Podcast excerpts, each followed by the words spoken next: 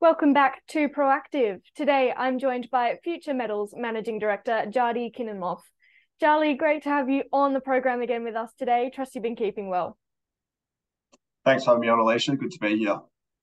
So Jardi, big news out of the Panton project today. You've just discovered some broad disseminated nickel copper sulfide hits.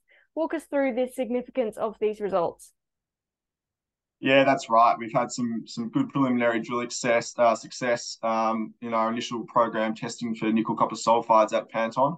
Um, so what we have done is demonstrated that there is a broad, um, well, multiple broad zones of disseminated nickel copper sulfides that sit outside of our existing um, seven million ounce palladium equivalent resource. Uh, and importantly, that that shows that the Panton intrusion uh, isn't solely Um, a, a P G M and chromite uh, deposit, but there's also potential for a, a large accumulation of, of sulfides uh, within that deposit as well.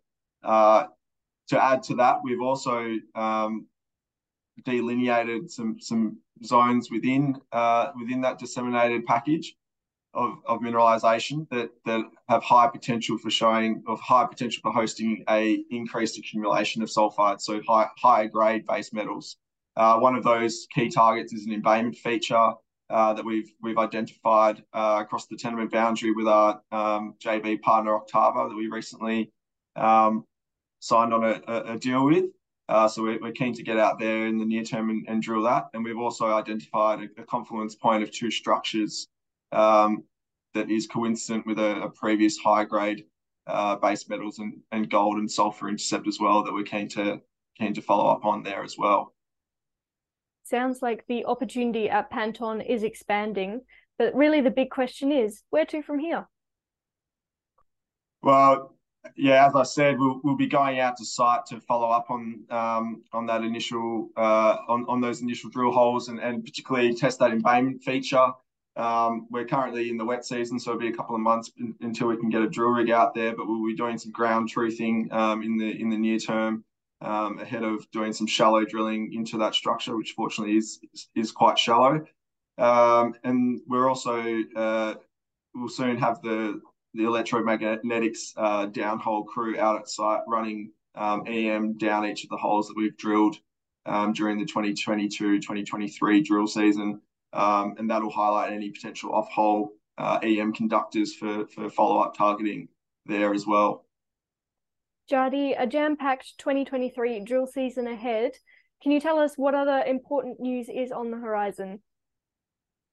Yeah, there's a couple of pieces of important news on the horizon. I, think, I know our investors are keenly awaiting an update on the metallurgy and scoping study, and we're, we're very keen to provide that um, shortly. So that that's um, currently in train and will be out um, out out soon. Uh, I guess the other the other uh, work stream that we're working on is a broader um, exploration targeting review.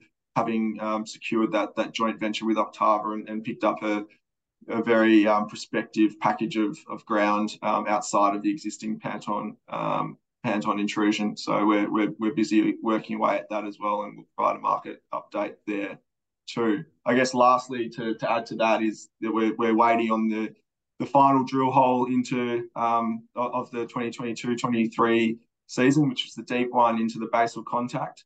Um, and that's that's currently in for assays, and we, we keenly await those results and to update the market on on um, that drill hole there as well.